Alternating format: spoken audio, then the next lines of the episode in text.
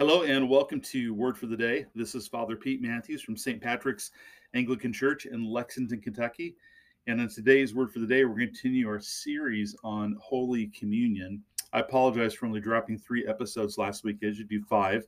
So I didn't get that series done. So we're going to keep plugging through this for a few more episodes. And today I want to look at a passage in the Gospel of John um, where Jesus talks about eating his flesh and drinking his blood. Let me read it to you. It's John 6 51 and following.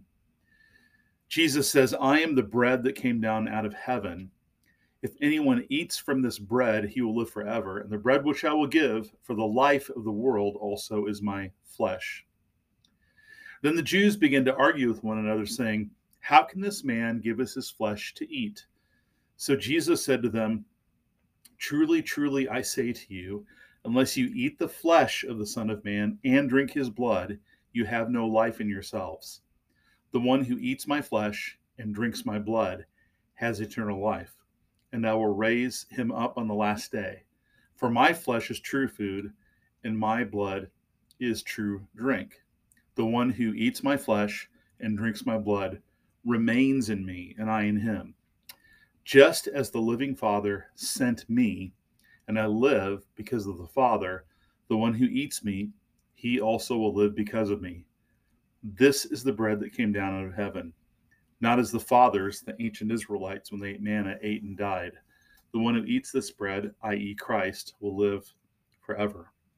So when Jesus spoke these words, it was a scandal. People were shocked. A lot of his disciples said, If this is what it takes, I'm done with this. Um, but the core of the disciples stuck with him. And so, just in a face value reading, Jesus saying, You got to eat my flesh, you got to drink my blood. And, um, and historically, all through the centuries, as the church has read this passage, they've understood Jesus to be serious about this. Now, um, some people read it as only Jesus is talking metaphorically because it can't literally mean his flesh and blood. In a sense, he is talking metaphorically. So he's not saying, Me, the living incarnate Christ who's present with you here in Judea or Galilee, come and take a bite out of my arm and then, you know, drink some of my blood. We know he's not talking about that because no one did that. So it has to be read in a larger context. Um, and yet Jesus has these strong words you have to eat his flesh, you have to drink his blood. So, what is he getting at? Well, that's how we connect it to these other passages. And the church has done this in the majority of places, even now in all through history, and really only until like a few hundred years ago, no one ever questioned this. Um, you have to link it with the celebration of the Last Supper, where Jesus says, The bread is my body and the cup is my blood. And then that passage we looked at in 1 Corinthians 10, where Paul said, When we drink the cup, we have a communion in Christ's blood. And when we eat the bread, we have a communion in his flesh. So the church has always understood there's this great mystery. When we come to Holy Communion and we eat the bread and drink the wine, somehow in a mystery, Christ is present.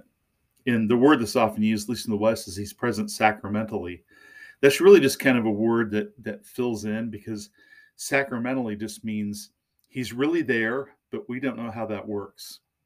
And somehow he really gives us his flesh, and somehow he really gives us his blood. Somehow he really gives us himself and really gives us his life. And we have to have that life in us to have new life in Jesus Christ.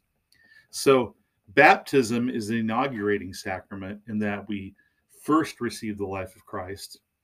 And then communion is the sustaining sacrament where we come back over and over to receive the body and blood of Jesus so we can have the life of Jesus in us. So, um, what's helpful to think about then is this, um, and I talked about this in sort of the way Anglicans think about Holy Communion, but I want to use some different language at this point. One of the ways to talk about what a sacrament in general is, is to say it's an outward sign of an inward and invisible grace. Or another way to say that is there's the sign of the sacrament and the reality of the sacrament.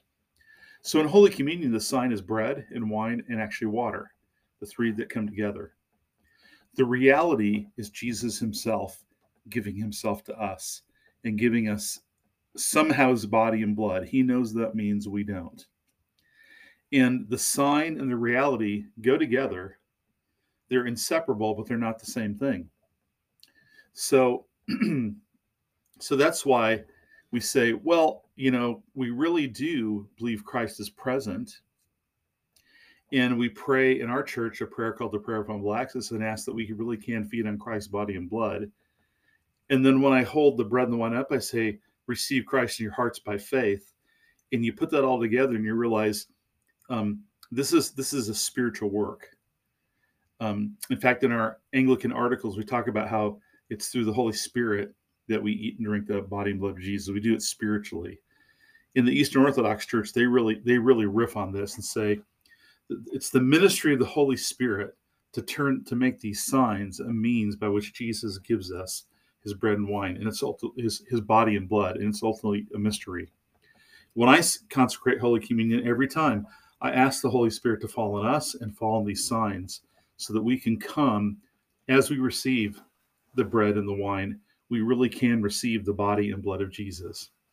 So, and, and as Jesus talked about in that passage, we need it for salvation. We don't need it to get in the door. We don't, we don't get saved, if you will, if you use that kind of script every time we take communion.